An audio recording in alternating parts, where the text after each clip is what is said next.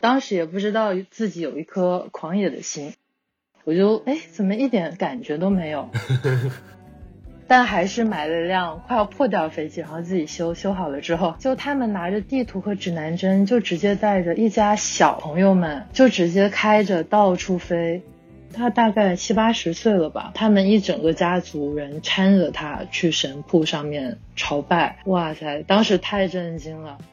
但从那个眼神里面，就能感受到有种没有被大城市洗涤过的那种淳朴的感觉，真的让我印象特别深。他们那边的湖泊是摄人心魄的蓝色，而且它的蓝色是分层的，就从浅蓝、深蓝再到浅蓝。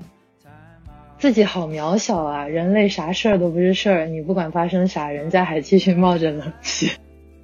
而且，就算你没有掐着闹钟醒来看这个日照金山，那个雪山那个日照金山反光也很强烈，直接把你唤醒，说你来看看我吧。到了冰湖，真的发现已经没有湖了，整个被冻住，压在雪下面了。不，你不管发生什么，人家山还是在那里冒着冷气，世界还是依旧没有变。觉得工作是为生活服务的，但现在很多人都是生活是为工作服务的。向导说：“别，你别接近那个湖，那边的蚊子能吃人哦。”如果找到自己的舒适圈的话，你一直去，嗯，每个季节去都会有不一样的收获。虽然当时天很黑很黑，但是周围就一直有那种铃铛的声音，你就会觉得，嗯，周围有很多东西陪伴着我。大家好，我是阿火。大家好，我是大米。这期的嘉宾呢，也是一位米，他叫 Tommy，他是我在微博认识很多年的网友。但是因为我们俩异国，然后又因为疫情各种原因，多年就没有面基过。然后我平时就只能馋馋他的朋友圈，主要是馋两样东西，一个是他发的各种红酒，琳琅满目；另外就是他发的国内的山山和水水。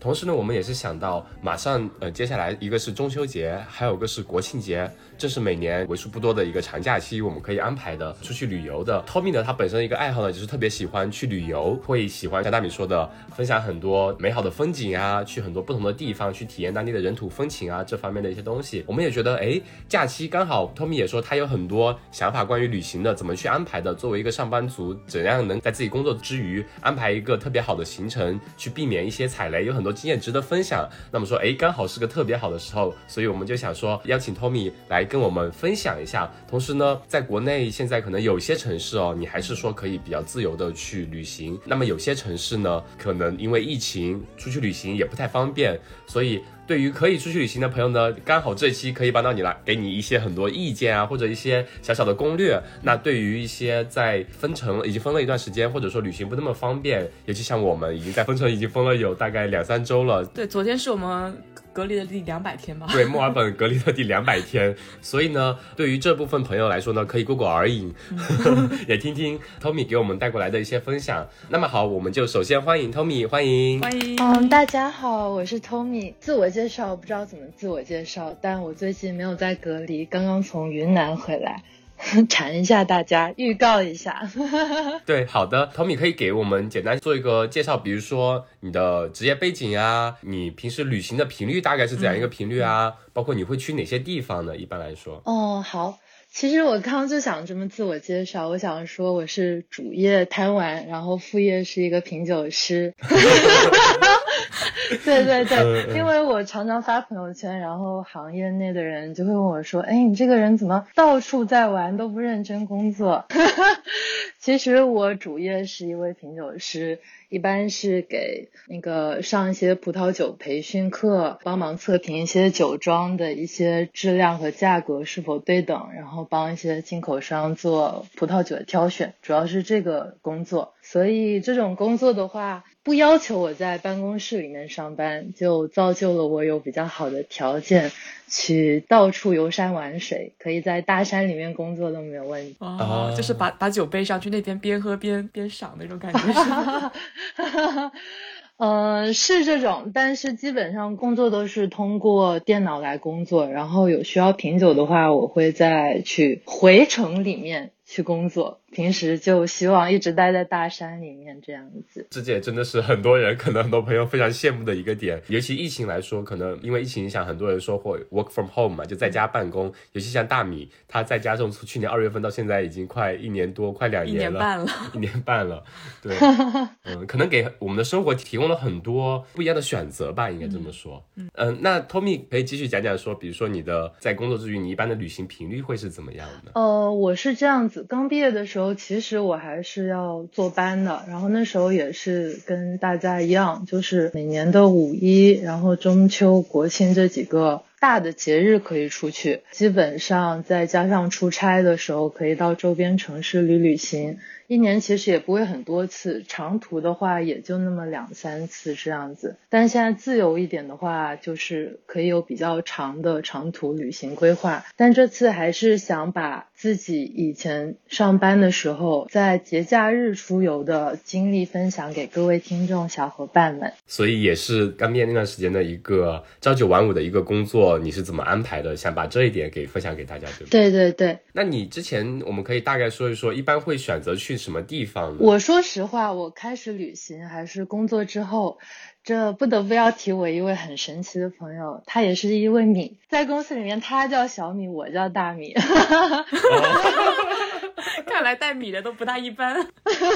对，然后我对米就特别的喜爱。他是一位台湾朋友，我不知道为什么我认识的台湾朋友就都很神奇。他们有种向往自由的那种氛围吧。然后我这个朋友米歇尔，他平时就喜欢跑一些新疆啊、西藏啊这些很偏远、很偏远的地方。我记得是他入职之后不久就有一个国庆了。我就问他说我去哪里玩好？那时候我还没有任何旅行经验，顶多就去去北上广、成都这样子的大城市，没怎么去过户外嘛。当时也不知道自己有一颗狂野的心，他 他就跟我给我看了那个新疆的照片，然后跟我说，哎，你可以去新疆看一看，我觉得还不错。当时也不知道脑子怎么抽了，因为很多人可能听到之后第一反应都说是两年前，两年前大家都觉得新疆特别的危险。两三年前吧，就一直叫我不要去。但是我看了米歇尔给我的照片之后，我就唉，不行，我一定要去。然后一股脑子就直接飞到了伊犁，因为当时夏天，米歇尔就说可以去看看草原什么的。我啥攻略没做，就直接飞过去了。这就是我的人生。开启了旅行模式的第一次吧，从那以后就一发不可收拾，就开始到处飞，到处玩了。感觉很多人迈出第一步哦，身边都需要一个比较疯狂的。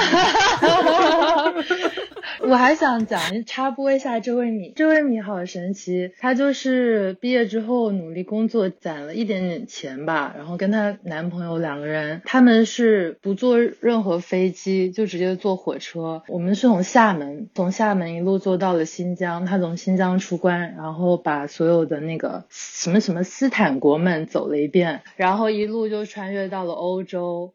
就这样一路背着两个大包，一路坐火车，一路玩玩玩玩玩了两个月，然后一直到英国。他们现在正在英国工作，然后又攒好了钱，准备下一段旅程了。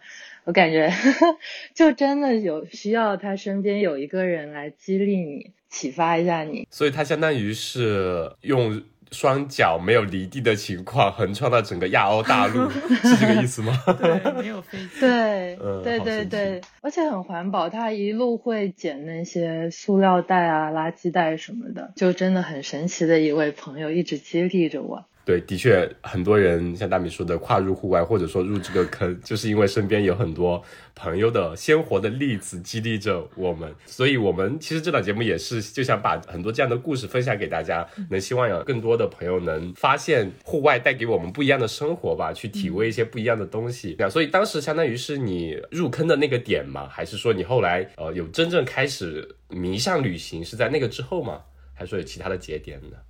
对，就是体验到了第一次新疆游。那时候我记得国庆是放了七天，然后连着两个周末就跟九天，然后玩了一圈下来，就就有种打开了新世界的感觉。从那以后，每次的长假期我就都会去选一个比较偏的地方，因为经历过那一次之后，我就不太喜欢去挤那些大城市或者是。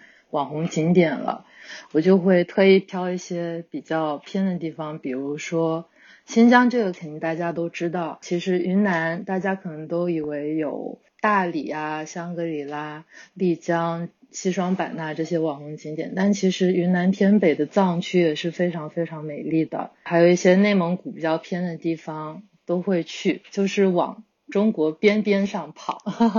嗯，越野越荒越好。对对对，嗯，就每次。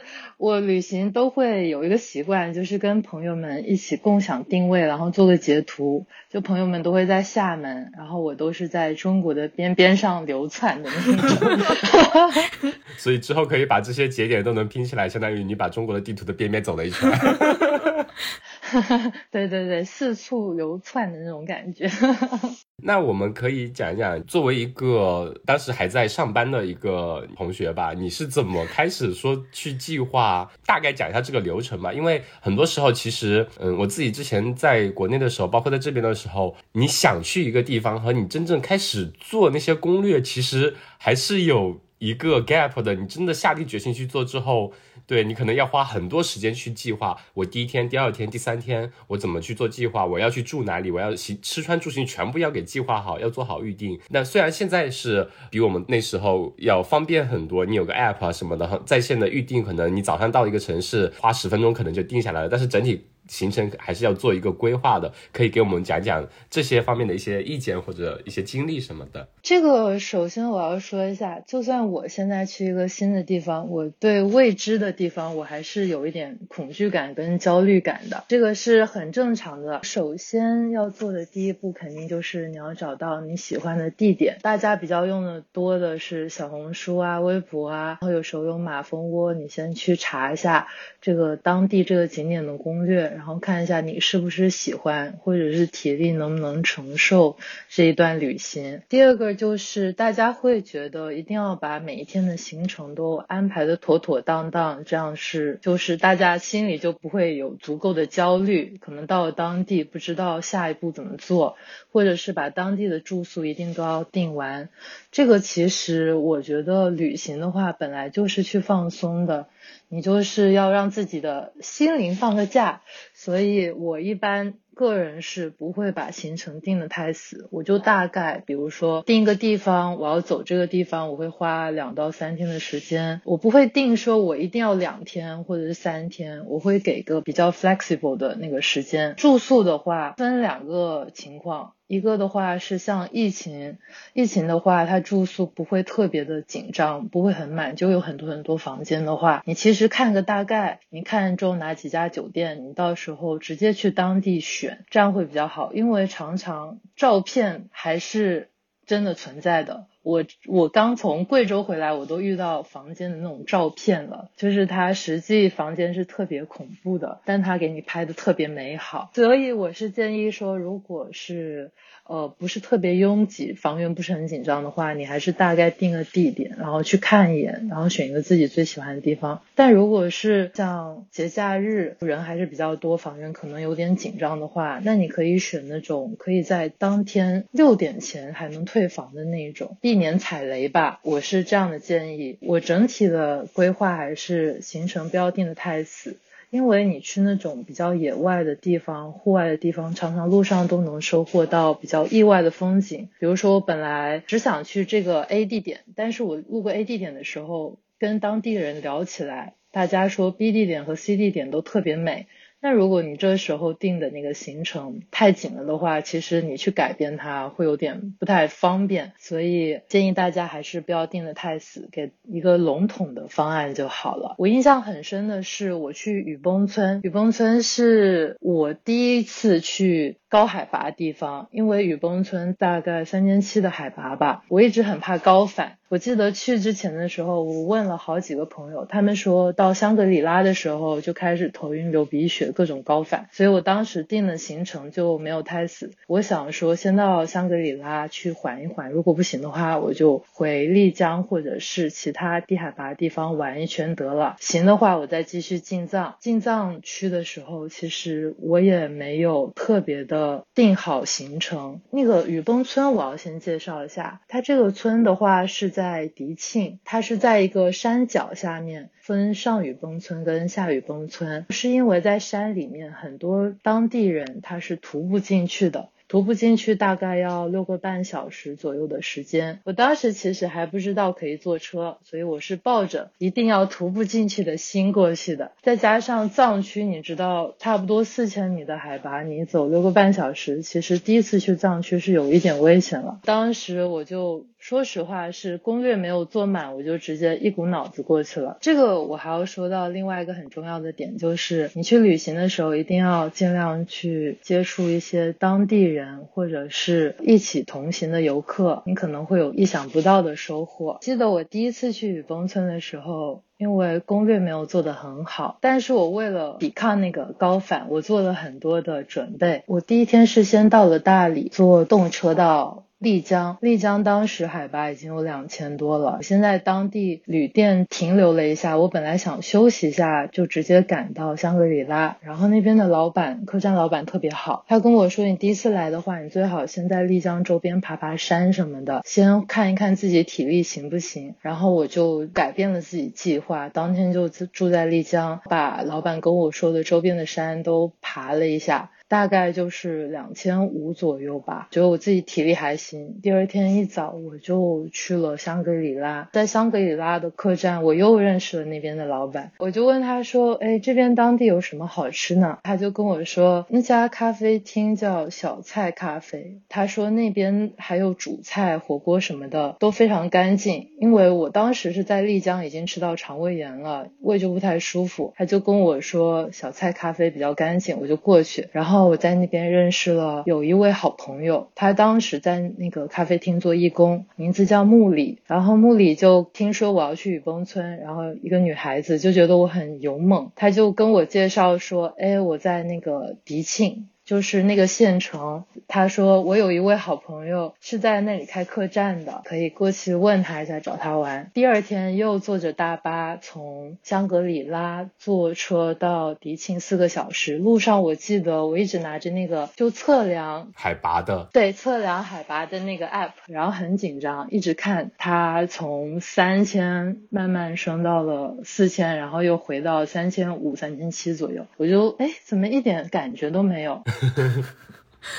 担心自己的身体机能是不是坏了，没反应过来。对对对，我就好紧张，我就一路盯着那个表。到了迪庆之后，我就住下了。之后在香格里拉，朋友给我介绍的那个迪庆的朋友叫子秋哥，子秋哥就叫我过来喝茶，然后我就过去喝茶了。喝茶的时候，他又跟我聊，我跟他说我要去雨崩村，但是不知道怎么办，我现在肠胃炎，我也走不进去，可能有点悬。然后他就说，哎，你可以去呃西当温泉那里。坐车进去，当地人会有那种来回的往返车，他就告诉我要怎么坐车从迪庆到西当，再怎么坐车从西当到雨崩村，就各种跟我说特别详细，所以我就觉得认识当地朋友是很重要的。你看我攻略没有做特别足，但是。光靠当地人打探那些，我就我圆满的完成了行程。呃，我们现在比如说都挺依赖各种互联网啊，各种 app，但其实像我父母那个年纪，二十多年前，他们出门的时候就靠一张嘴。对，可能去去个山东回来，然后也不不迷路，甚至人生地不熟都完全不害怕的。上高速拿个地图就是对，有地图问路。我觉得现在现在我出门没有那种各种导航软件，我就没有安全感。对 对，确实就是感觉因为一些高科技吧，可能人与人之间联系反而没有那么紧密了。其实你去去问当地人，其实。他们还是很热心，可以给我们提供很多有用的信息的。嗯，哇，你这么说，我突然又想插播一个东西，我想到一个事情，这 不是我自己的事情，是我最近在读一本很棒的传记，是那个特斯拉的那个老板 Musk。他的妈妈写的，他妈妈是 May Musk。他说他的爸爸妈妈就也很向往呃全球旅行，然后就自己买了一辆小飞机。他们家不是那种富裕家庭，但还是买了一辆快要破掉飞机，然后自己修修好了之后，就他们拿着地图和指南针，就直接带着一家小朋友们，就直接开着到处飞，飞到了澳洲，然后飞到南非的时候，觉得特别美，就直接在那里定居了。我觉得太酷了，那本。传记你们一定要看。好的，回头我们可以把这本书的名字放在我们的 show note 里面。我以前去大城市的时候，我会觉得自己很酷的插一个耳机，自己在网上大众上面找那种餐厅啊、网红景点，我一个人去，我就觉得很酷。但其实是需要摘下耳机去倾听一下当地人的建议和感受，而且他们还会给你讲一些故事，我就觉得非常有趣。对我们一直也有个设想，就是我们想做一个日更的特辑，就是在我们某次比如说长途旅行的时候，去跟当地人聊天，去做一些声音记录。但是因为疫情，一直没有这样的机会 出门。这几年感觉挺深的，就是以前可能太依赖于网络给我带来的那种关系圈子了，然后反而到了线下，有时候会经常觉得不适应，无所适从。社恐。对 对，哎，说到社恐这个话题，很多人来问我的时候，他就说：“哎，你怎么可？”以到处去旅行，然后问我是跟谁一起去。其实我每次都说我是一个人去的，他们都不信，但确实是我一个人去的。这个我得跟大家说一下，其实一个人去，作为女孩子，其实也只要你就是你有一颗警惕的心，然后注意安全，其实是没有任何问题的。我我刚刚那个雨崩的行程还没有说完，对，那次也是我一个人去的。大家看我一个女孩子背了一个徒步的大包，都觉得很惊奇。当时是迪庆的那个子秋哥，他跟我说了怎么进雨崩村之后，然后子秋哥他的哥哥当时也在迪庆。他特别热情，就跟我说：“哎，你去迪庆的时候可以住哪家哪家客栈？”当时给我推荐的是一家叫间隔时光的客栈，这个听友们可以 mark 一下，这家客栈真的很不错。它是面朝雪山，它是挂在那个山上的。因为雨崩村它是分上雨崩跟下雨崩嘛，下雨崩它是在两个山丘之间的平地下面，有点像谷地了。上雨崩它是挂在山上的，它是在山丘的呃腰上建。的，所以上雨崩的客栈其实会比较好。他推开窗就可以看到雪山。当时他就给我推荐了间隔时光这个客栈，但是当时这个客栈他正在做一些装修和重建，其实没有对外开放。但那个子秋哥他的哥哥就帮我打了个招呼。于是我就住进去了，很幸运的住进去了。那一天，他们就把我送到了西当温泉，然后我就坐车进了那个雨崩村。坐车进去好像也要坐一个小时吧，一路上都是那种徒步的人，哎，我觉得太牛了，太诚挚了。因为雨崩村它其实这个通车时间并不长，好像就才几年的样子。以前人们去的时候都是徒步进去的，就特别的诚挚。氛围感就不一样，感觉现在可能去很多这种城市，尤其像你说的，在大城市跟一些边远的山区或者说边远的景点的一些区别，就很多可以从当地的人文的一些方面体现出来。可能正是因为他们远离这种城市的喧闹，才会更有那种回归自然的，或者说很淳朴的那种特质吧。会很吸引人，对，就氛围感不一样。记得在村里面的时候，大家陌生人遇到都会说一声“扎西德勒”，意思就是美，我记得好像是美好的祝福的意思，有种有种那种 God bless 的意味，吉祥如意的意思。对对，会送上哈达的时候说一句“扎西德勒”这样。哎，我我很好奇，就是因为那里算是很多人是去那边朝拜嘛，就是你在路上看到那些人是真的那种像驴友一样背着很多装备的那种，就明显是来徒步，还是说穿着藏族？的服装去像是去朝拜的呢？朝拜其实现在没有穿着特别藏族的服装了，就是你便装也会过去朝拜。但是上个月刚从农村回来，就有很多当地人他们穿的便装，我当时以为只是香格里拉附近的那些游客过去的。就是雨崩村它其实是有分几个景点，一个是神瀑，然后一个是冰湖和神湖，然后神瀑是他们朝拜的一个点。很多人他本来是穿着便装过去。我就一直以为是游客，但他们到了神瀑的脚下，就会很诚挚的开始在那里唱歌，然后绕着瀑布在那里转单圈。就转三五七这样子单数的圈，就特别诚挚，淋得满身都是水的那一种。很多老奶奶啊、老爷爷，他们虽然都没有穿着藏族的服装，但你一看到他们在神瀑脚下的那个状态，就知道他们是非常诚挚的。那么年纪大了还要走那么久进去朝拜，真的感觉有种心灵被洗刷的感觉了。其实我比较好奇的一个是雨崩村，你刚开始说了，你当时是第一次去雨崩村。然后你又提到说上个月其实又去了一次雨崩村，其实还有第三次，还有第三次。对，雨崩村它为什么会那么吸引你呢？让你想多次的去返回那个边陲小镇、小村庄？我觉得它是有一种带着宗教色彩文化，但是它的景又特别特别美。因为我这个人就很喜欢壮丽的景色，我很喜欢那种雪山，还有壮丽的湖泊或者是草原，就很受人心魄。雨崩村它简直就是集齐了所有的点。我第一次去是去年四月，疫情比较严重的时候，四月算是春春天吧。当年的十二月又去了一次，然后上个月是七月再去一次，就是春夏冬我都集齐了，还差一个秋天。所以你都有在那边拍当地的照片吗？对，我们到时候可以放 show note 里面，非常壮观。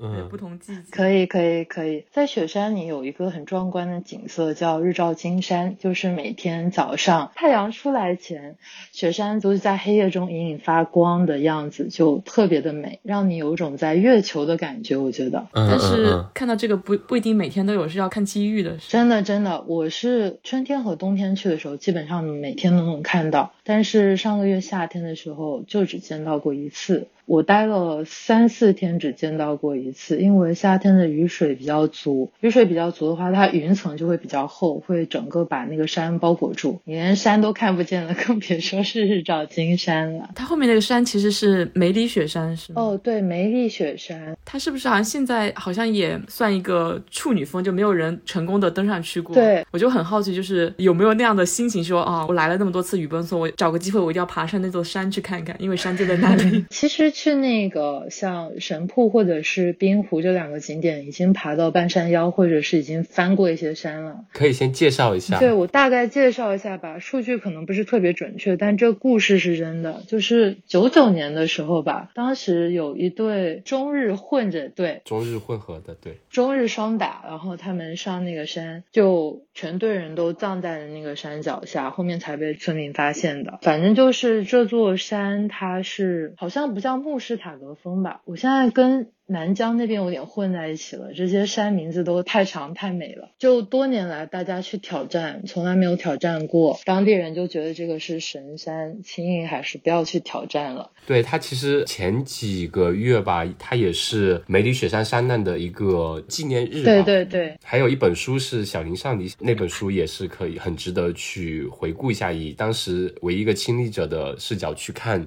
那次山难，这个其实也引发了蛮多的探讨，因为当地人像 Tommy 刚刚提到的，说在很多人会在神瀑下面围绕着跳，他们其实对神瀑也好，对当地的梅里雪山也也好，他们是发自内心的那种崇敬的，在他们的信仰里面，梅里雪山它就代表了一种很崇高的信仰，是神山，所以他会觉得，可能当地的人看来，你去攀登这座山，对他们的一种信仰，其实是有一点不尊敬的。就是那个画面其实蛮冲击，就是很多登山队他不是因为个人原因想去征服这个山，他是其实带了很多科考或者是地质学、动物学的任务去的，相当于这边是一群搞科学研究的团队，那边是一个带着传统宗教信仰的另外一伙人，他们当中其实有些观念冲突的。就那种冲突的话，比如说我会比较想问 Tommy，就是那种当地人的淳朴或者说宗教的信仰，当你以一个生活在现代都市中的人去到那样一个环境中，有没有带给你一个很大的冲击，或者说？哪些方面你有体会到这种感觉的？我觉得是特别震撼的。我记得以前看过一个纪录片，它的名字我非常喜欢，叫。地球上的最后一片净土，这就是我到雨崩村的感觉。每个人真的都是特别诚挚。我记得去年四月份我第一次去的时候，那时候雪还是特别特别大，真的是一脚踩下去，你不知道是不是那种松散的雪还是实实的雪。如果你踩下去松松的雪的话，就直接给你卡到大腿根了，很危险。我有一次真的就是卡住，然后腿就直接拔不出来，是同行的两个人刚好路上遇到的，然后把我拔下来了，拔出。出来，要不现在想来真的很危险。就这么危险的情况下，所有的路都被淹了，我们只能踩在那个雪上面，有种匍匐前进的感觉。当时还有一个年纪特别大的老奶奶，我觉得她大概七八十岁了吧，他们一整个家族人搀着她去神铺上面。朝拜，哇塞，当时太震惊了！就他那么大年纪，然后撑着一个拐杖被人家住着，但他整个脸上就全是笑容，没有任何那种抱怨的情绪，所以我觉得实在是有点让我震撼。我记得另外一个让我觉得。觉得有点人文的 shock 到的另外一次经历是我第一次去伊犁的时候，当时是去穷库什台。我要说一下，就是两三年前我去新疆的时候，那时候新疆不如现在。我一落地乌鲁木齐，手机马上就没有信号了。很夸张，去穷库什台是需要先从厦门飞到乌鲁木齐，是飞了差不多七个小时，再从乌鲁木齐坐火车到伊犁的话，坐了一个通宵，到了伊宁市，再坐计程车到八卦城，又坐了三四个小时，然后再从八卦城坐到穷库什台，坐车又坐了三四个小时，就这个。地方实在是还蛮难到达的。当当时，当时我记得在穷库什台这个村的时候，走在路上，只要是你经过的那些人家，他都会很热情的邀请你进去，会给你端酥油茶，就会很热情的邀请你吃东西什么的。虽然可能语言有一点不通，他们有的哈萨克族人不会说普通话，但从那个眼神里面，你就能感受到有种没有被大城市。是洗涤过的那种淳朴的感觉，真的让我印象特别深。就这两次，我是有体会到特别纯净的感受，人文的感觉。我之前还听过一个，就是可能跟雨崩村有点关系，因为它不是跟外面比较隔绝，他们很多民俗还是跟。传统的藏族民俗比较像，对对对，传说中那边是有一些还是保留着一妻多夫制的家庭，你有遇到过这样的当地人？哦，我没有遇到过，但这个是我有听说过的。这就是你要去认识当地朋友的好处，他们会跟你说这些当地的文化什么的。我记得是说藏族人他其实不太喜欢分家，比如说一家人他生了两个女儿，就是当时不会把两个女儿嫁给不同的人，他会两个女儿一起嫁给一个。家族的人好像是他们那里的人都没有自己的姓氏吧？生下来的小孩，就算比如说是我是妹妹，我姐姐生的小孩，我也是当自己亲生的。我们自己生的小孩，就所有都当自己亲生的人养。然后什么财产继承也都是我们一大族人一起继承。他们是能不分家就不分家。有两个男的话，对面那个邻居有一个女儿，他就两个男的一起娶这个女的，不会在意。这是兄弟。娶一个妻子，这样。对对对，我有问过，说那个女孩子如果怀孕了，也不知道是哥哥的还是弟弟的呀。然后他们说没关系，反正都是当一家人养的，他们不在意这个东西，就很神奇。现在好像有人还有遵守，但是我不太确定，应该只是小部分了吧。但这个确实还是存在的。对，这些也是我们在一些大城市里面可能也不会看到，现在蛮多地方还会把它以前的一些传统的一些习俗啊，或者是些文化保留下来的。也特别有意思的东西。对，我觉得传统还是要保留部分的，就有一种人文的接替感的感觉。那我们可以呃，Tommy 再给我们讲讲，比如说你整个旅程下来这几年走过的地方，给你印象最深刻的会是有哪些点呢？呃，我印象比较深的地方，就我刚刚说了，我个人还是偏好湖泊和山川。我印象特别深的是南疆从喀什开到塔什库尔干县的那一条路上，我是最喜欢的。它那边有很多雪山。那个雪山是叫慕士塔格峰，我想起来了，也是很延绵的山川。然后它那个湖泊，我不知道该怎么描述。他们那边的湖泊是摄人心魄的蓝色，而且它的蓝色是分层的，就从浅蓝、深蓝再到浅蓝。这个到时候我可以把照片发给你们，你们可以贴上去，根本就拍不出来那个感觉。我觉得这条路是我印象最深的。另外就是我最喜欢的雨崩村啦，不然我也不会去三次。嗯，你刚才说的时候，摄人心魄的，然后有渐变的蓝，我脑海里就会有出现，比如说像一个类似于黑洞或者这样的一个东西，它从边边是可能淡蓝色，随着深度的变得越来越深，颜色就越来越深，越来越深，像湖泊的中间可能就是深蓝色，真的就是可能很深邃的那种感觉，要把你吸进去的那种感觉。嗯。嗯，它倒没有那种感觉。听你这个描述，我可能会有一点点恐惧，因为我是有深海恐惧症的，我很怕蓝色把我吸走。但它是那种很纯净的蓝色，我觉得语言真的表达不起来。如果有朋友对这种户外的自驾路线非常有兴趣的话，其实我是推荐去呃喀什到塔县这一段自驾游的，而且也刚好很合适，像国庆这种时间。首先第一个是去的人，我觉得是不多的。最近好像几年去新疆人比较多，但是大家一般都是去伊犁或者是北疆。北疆我也去过两次，但我觉得真的是我更喜欢南疆。南疆人会比较少一些，大家可能是还觉得南疆它会比较动荡一些吧。但我去的感受是完全没有啊，人家还是很淳朴的。可以建议大家直接飞到喀什，或者是你飞到乌鲁木齐，然后也是坐一通宵的火车到喀什。其实新疆是没有动车的，但它火车的卧铺还是非常舒服的，你睡一觉就到了嘛。也没有什么的影响。然后到了喀什，你在当地古城逛一下，就可以直接租车从喀什开到塔县，大概是七个小时还六个小时。一路上还会经过很多的自然风光，太美了。呃，你说你刚刚描述的这些点，对，是非常非常好的建议。所以我们的听友有计划的可以开始准准备了。我们尽量。把这期节目在国庆前发出来。我算了一下，从喀什到塔县自驾回来，喀什到塔县，然后再在塔县的附近去自驾，因为塔县附近它有非常非常多漂亮的风光，就简直无法描述了。而且有很多很原始的村庄，那些村庄里面的人基本上都不会普通话，是那些刚出生的五岁啊七岁小朋友帮我做翻译的，就很神奇。大人人都不会讲普通话，然后。路上连汽车都看不到，只有那种倒卖的那种铲车啊、收割机什么的，就非常的原始。如果是开车爱好者的话，会很喜欢那边一个有点像夺命发卡弯，好像有两百多个弯吧。两百多个。看完之后，我就发了条朋友圈说：“哎，有没有人找我拍头文字 D 二？我一定可以胜任，太有意思了。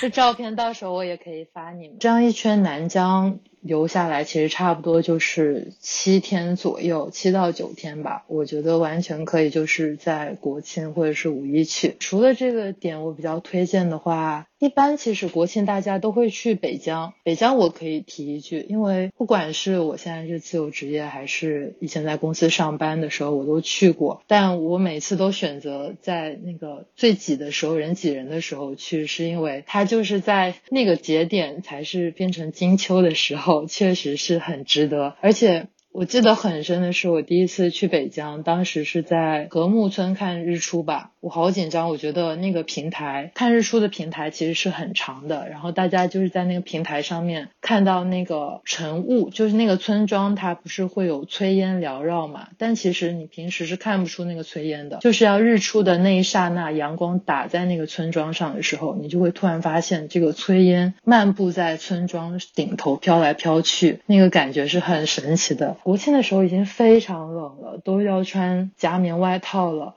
我很早的时候就爬到那个山上去，因为我怕人挤人，我要占个最好的位置。结果全程下来，虽然人比较多，但那个山太长了，根本就没有人挤人这个现象。所以北疆其实还是可以去的，虽然人会稍微比南疆多，但是也值得去。除了这两个。就是想看网红景点，也不怕人稍微多一点点的，可以去北疆；然后喜欢自驾比较壮丽景色的，可以去南疆。如果体力好一点，可以做个徒步户外的话，那就可以说去雨崩村了。雨崩村怎么讲到现在还没有讲完的感觉？因为感觉你跟他那边就有奇妙的联系，真的是让你流连忘返，想可能是在那边定居的感觉像世外桃源。可是你们不会有这种感？觉吗？就是看到某一样东西，你感觉它心是连在一起，就是它能让你整个人平静下来。我有，但是不是一个，就是我这里有个澳洲有个越野赛，我已经去了三次了。我很少一个比赛。我有我那种收集控，可能想说花最少的时间、最少的钱收集更多的奖牌、更多的风景。但是那个比赛我跑了三次，嗯，那一路上感觉就是记录了很多东西，就总想再去看看，嗯这种情绪在。是那个景色就让你觉得很能平静心灵的那种感觉。对，其实很多时候你会觉得是景色和当时我在思考的一些东西是紧密联系在一起的。我到了那个地方，我会就会想起一些当时，哎，我当时的心境是怎样，我当时在为什么事情要烦恼，我现在已经迈过那些坎了，然后现在在烦恼什么，就是思考一些可能没有什么用的人生问题，但是那种心情会让我特别舒适。哎，你说到这个，我也会有这种感觉，就是这几年野外跑多的时候，就面对那么一大座雪山，你会看它静静的，就是那个它那个尖尖儿就一直在冒着冷气，四季它都不变，永远在那冒着冷气，就给我一种心灵很平静，然后也让我觉得自己好渺小啊，人类啥事儿都不是事儿，你不管发生啥，人家还继续冒着冷气。是的，很高冷的样子。对 对对。我们其实有一次是算是前年的吧，一九年的圣诞节那时候去了塔斯马尼亚那边有一个叫 Dove Lake 嘛，在那个摇篮山那边。当时我们描述的那种感觉就是，它是要你到了一个停车场，然后坐它的大巴，大概坐二十分钟到那个徒步的起点。那个徒步的起点就是一个面朝一个湖，湖后面就是。那边的一座山，你就可以开始你的徒步了。那种感觉是你在大巴里面，周围都是游客嘛，人也不是很多，可能有十几二十个，大家都在吱吱呀呀的说，哎，一会儿怎么走啊，怎么样怎么样啊？说这里听说很漂亮，你耳边都是充斥的这种人声，但是你从车门迈下去走向湖的那一刻，你就瞬间全都平静下来了，整个就安静了，都没有声音了。我当时就觉得只能听到我自己的呼吸声，就对那些人，其他来徒步的人也就在我们后面，但他们声音就听不见了。对，整个就安静下来了。前面一座山，一座湖，嗯，你会觉得整个人好平静。你甚至就，我甚至可以在这个湖前面坐坐个一整天，徒步都都没关系了。我天对，就那种感觉，像就像你说的，对，能让你瞬间能安静下来，整个心情平复下来，嗯，那种感觉。对，就有种人家已经在这里站了几百年、几千年了，安静的站在那里，我们就不要打扰他了，静静欣赏那个景色就好了。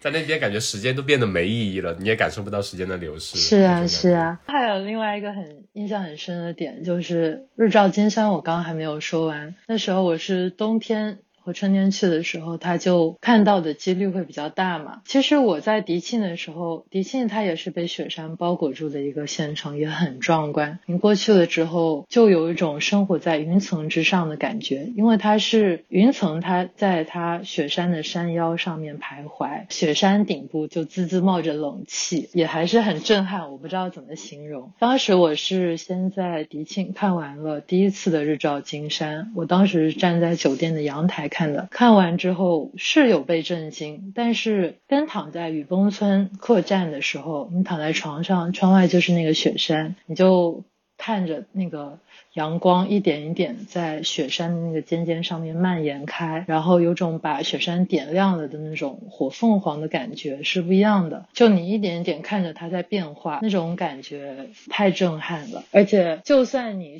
没有掐着闹钟醒来看这个。日照金山，那个雪山，那个日照金山反光也很强烈，直接把你唤醒，说你来看看我吧。就那种金色的反光，透过窗户直接照在你的脸上那种。对对对，就你能感觉窗外好像有一个燃烧了的火炬，但是比火炬还壮观很多的感觉。我我想起我们之前那个露营嘛，就经常早上有时候早上起来感觉那个帐篷顶是金色的，有时候是浅蓝色的，有时候是粉色的，嗯就你不知道外面发生了什么，那你就会觉得因为那种光线变化，就会好奇拉开帘子看一下，就就会被震惊到。每天看到的景色都是不一样。有没有觉得其实我们不需要电子设备来唤醒我们？如果足够野外的地方，大自然就会自己悄悄的把我们唤醒，太神奇了。是的，是的，就是有自然规律在，嗯，就不用闹钟。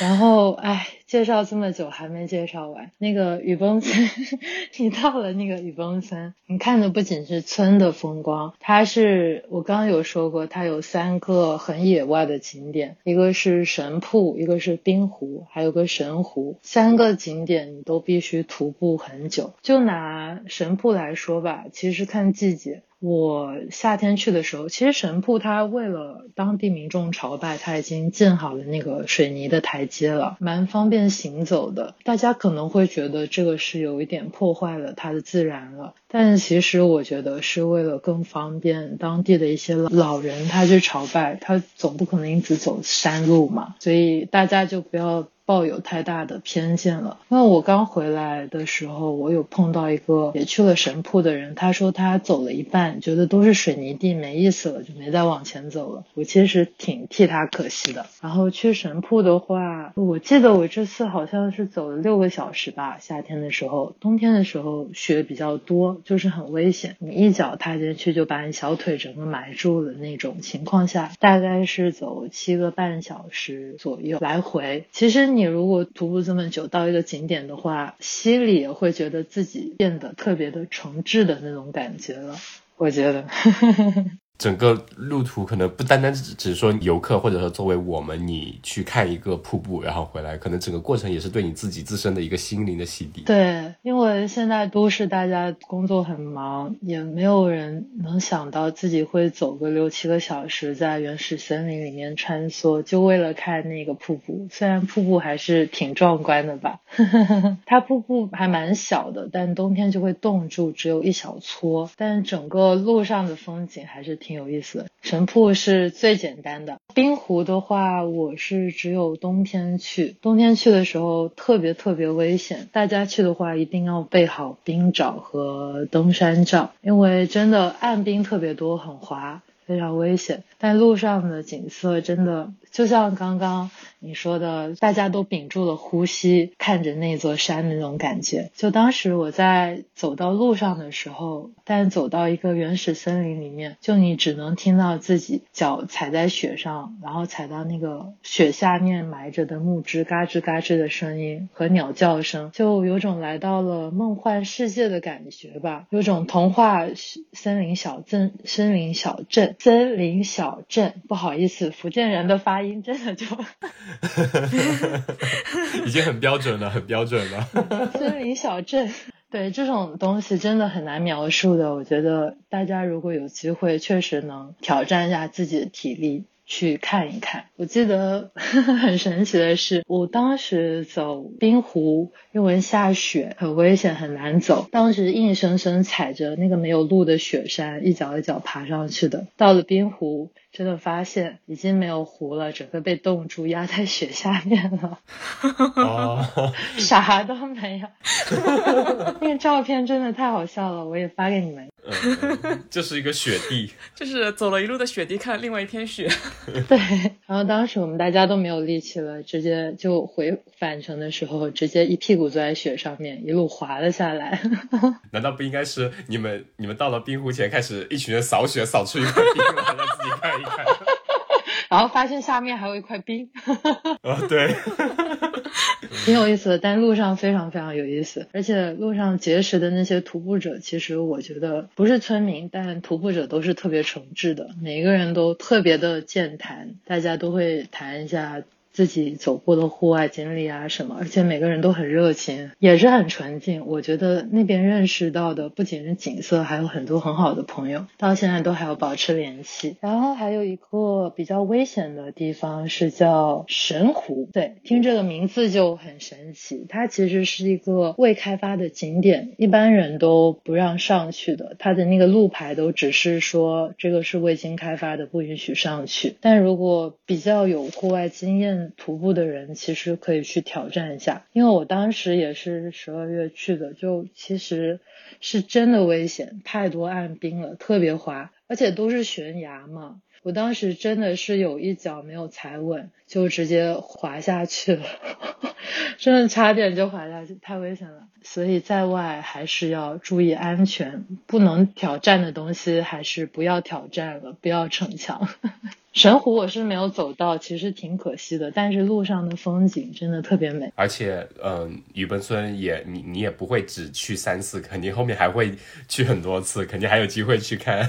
对对对，当时走了十二个小时来回，还没走到太阳都要落山了，然后我们就只好返回了。那其实刚刚分享了那么多，你其实最开始也提到了一点，那我们可以刚好也讲到这里了，就说一说，呃，你经常都是独自去旅行嘛，而且作为一个女孩子，现在的话你会。说有哪些注意事项你会做到，说确保自己相对能比较安全？我是稍微是比较有警惕心的人。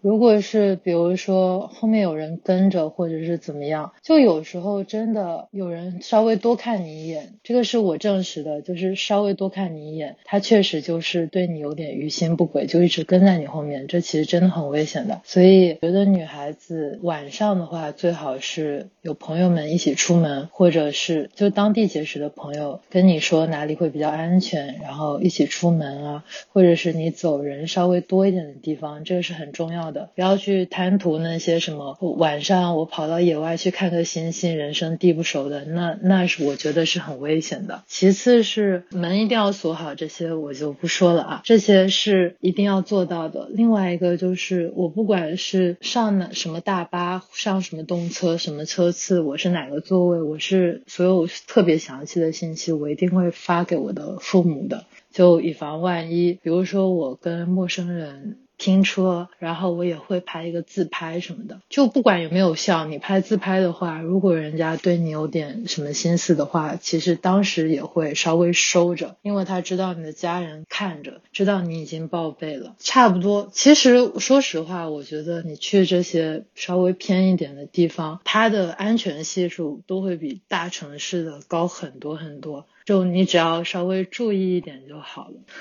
我这一段好像没有给什么实质性的建议。其实也提了蛮多了，就是一个是要自己提高自己的警惕心嘛，在外面；另外一个就是随时把自己的行踪啊、一些信息，还有包括跟谁一起一些信息，能让第三方知道，包括一些朋友也可以，父母也可以，就提早报备嘛，做好信息的一些记录，这个其的确也蛮重要。对，而且就尽量认识一些当地的朋友，然后跟他们说你。现在要去干嘛？如果有危险的话，嗯，帮我怎么怎么样？这个事情我有做过。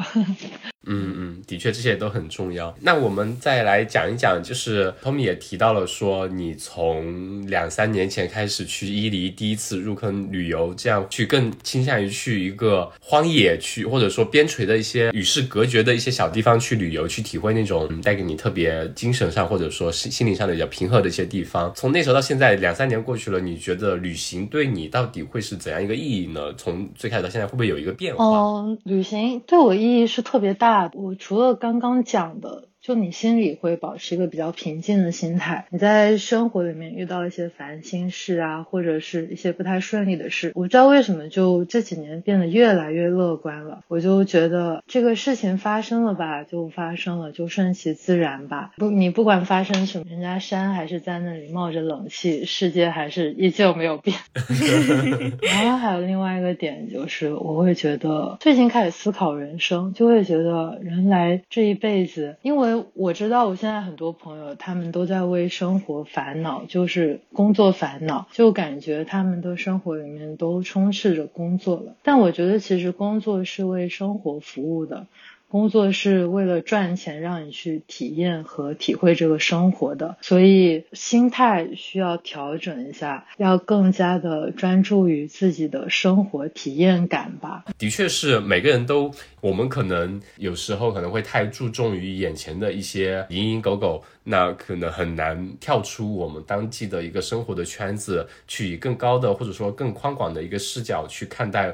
我们人生的某个阶段，所以我觉得其实你提的意见就非常好。这样一个呃例子，短暂的某个段生活，其实这是非常非常好的一个建议。我感觉现在应该上班族当中，应该挺多人是在那个困局里面，他在那个环境中工作，然后他不知道自己真正想要什么。对，我觉得他们。还蛮多人现在反过来了，我觉得工作是为生活服务的，但是现在很多人都是生活是为工作服务的，可能就没有生活了。嗯，也不能这么说，我觉得他们可能是还没有找到那个点吧。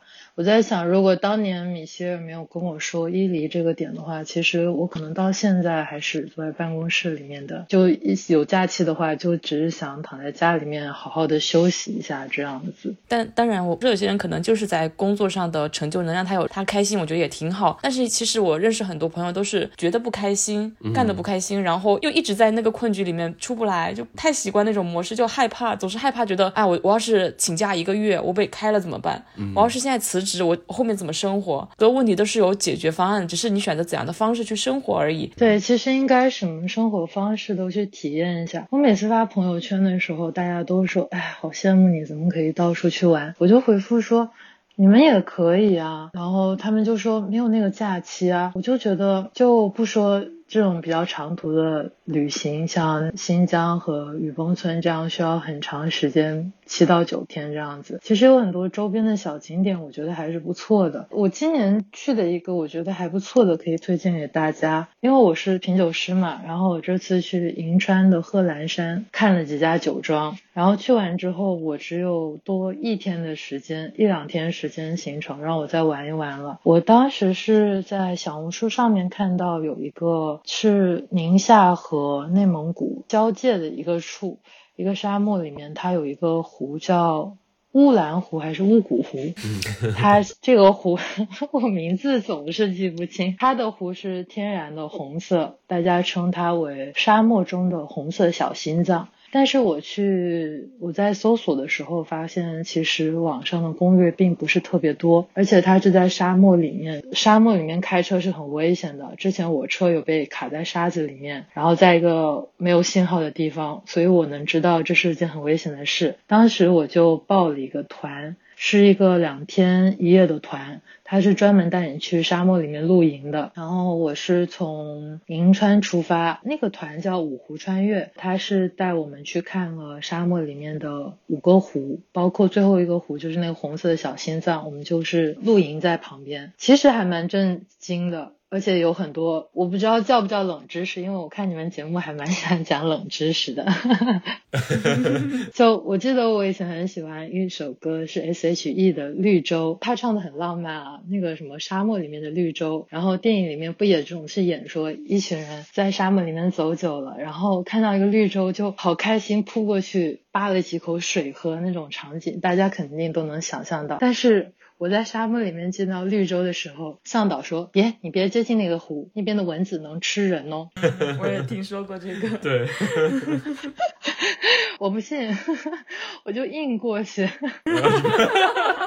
好恐怖！我当时用无人机录了一个录像，就是我当时不知道后面无人机录像出来是我被蚊子追着打，好恐怖！真的，就沙漠里面的绿洲，蚊子和虫子实在太毒了，太恐怖了。什么你扑过去扒一口水那种场景是根本不存在的。当时我们在最后一个湖，就是那个红色的小心脏乌兰湖旁边露营的时候，那那边是没有任何信号的。我应该觉得是我有手机以来这么。多年第一次有一整天手机是没有信号，与世隔绝。我就带了一本书过去，当时那边特别荒凉，有一种你是在火星上面生存的感觉。四周除了沙子和那个远处的湖，什么都没有。就坐在那个沙子中间看书，或者是在旁边走来走去，感受一下沙漠里面的风。其实也不是很热，还挺凉爽的，挺有意思的。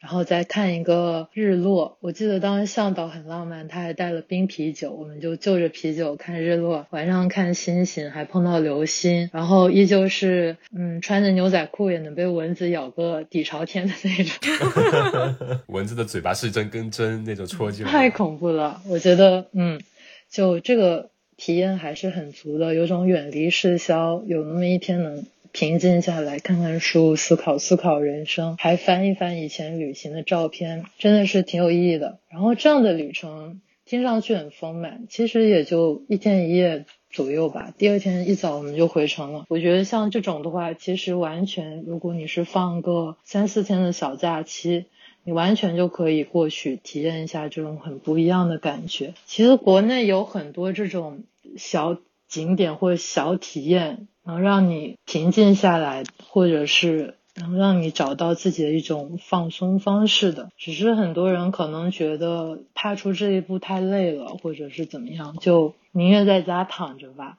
其实我以前也是这样的，但后来我发现旅行这个方式更适合我来放松，所以后面我就会选择多去旅行。对，是不是每个人充电的方式不太一样？我我感觉我们俩性格可能会比较像。对对对我是那种做了各种心理测试，都说我是一个非常内向的人，所以对我来说，比如说周末去参加个什么派对，其实对我来说是一种能量消耗。我会那样过完之后觉得更累。然后睡觉的话就会处于一个那种平台的状况，但是反而是去户外玩，你可能听起来说，哎呀，又要走那么多路，又要睡的可能睡得不是很舒服之类的，你要花很大周折去干一些事情，可能别人听起来会觉得，哎呀，你这样可能过个周末多累啊。反而对我来说，那样能给我充到很多电。挺像的，名字也挺像的，嗯，对，的确也是一种选择性，一种可能性吧，也是我们的节目的宗旨，就是能把更多不同的可能性提供给大家，大家可以学一下，比如说 Tommy 啊，从自己所在的城市周围的一些小景点去开始来个 day trip 呀，去看看除了。眼前的这块电脑屏幕之外的世界，也会有可能，兴许会有很多收获，给你很多灵感，可能对你的工作其实也是一种效率的提升。对，对，你们有没有觉得以前小时候我很喜欢看那种很漂亮自然风光的图片，哦，我会记录在微博里面，然后长大之后再翻回去的时候，发现，哎，居然都实现了，太神奇了。对对呀、经常以前我们说的是，呃，就是可能这两年出去玩的多了，拍照拍出来的，这个就是那个 x P 的背景图啊，对呃，Windows XP 的那个背景图啊，或者就这种，哇，这个就是对 Mac 的封面图啊，就会经常这样说。就那种图片的东西，当你真的设身处地到了那个地方的时候，可能看到的更比你图片所展现的东西还会更震撼一些。还有一个，我可以再说一段吗？就包括我妈也会问我说，为什么同一个地方我能去那么多次？这个问题的话，其实我觉得不必要为了去打卡新的景点，然后去一直开发新的地方。如果找到自己的舒适圈的话，你一直去，嗯，每个季节去都会有不一样的收获。我记得这一次就我印象。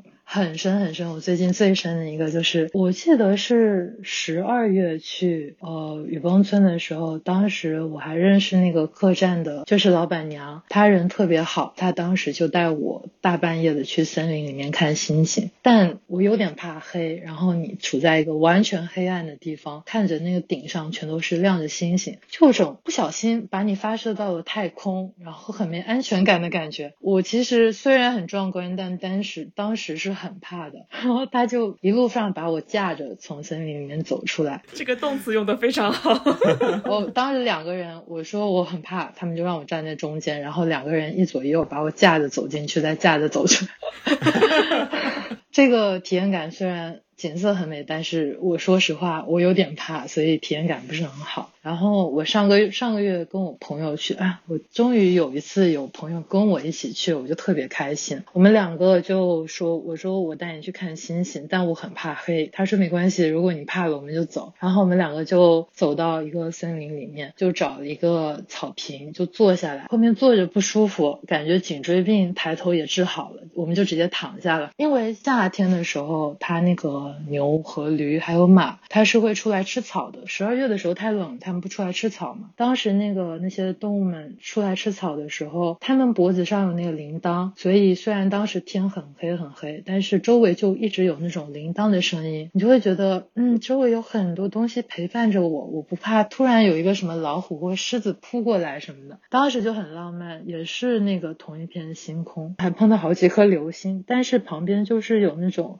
铃铛的声音在你附近隐隐约约的叮铃叮铃，就有种风吹过的风铃的感觉。那个时候就是我很舒服的状态了，躺在草地上看星星，也没有当时那种恐惧感，好像要被宇宙吞没了的感觉嘛。第一次，所以我说你同一种体验，第一次你可能觉得不太舒服，有的人可能不会再去体验了。但其实你换一个季节，换一个环境，你再给他一个机会的话，可能会有意想不到的收获。我觉得这个这次看星空是我印象非常深的一次了。这也是可能是你反复要多次去雨崩村的一个原因吧，会让你每次去都会有不一样的收获和体验。好的，好 意犹未尽。对，讲讲起这种分我咋这么能唠呢？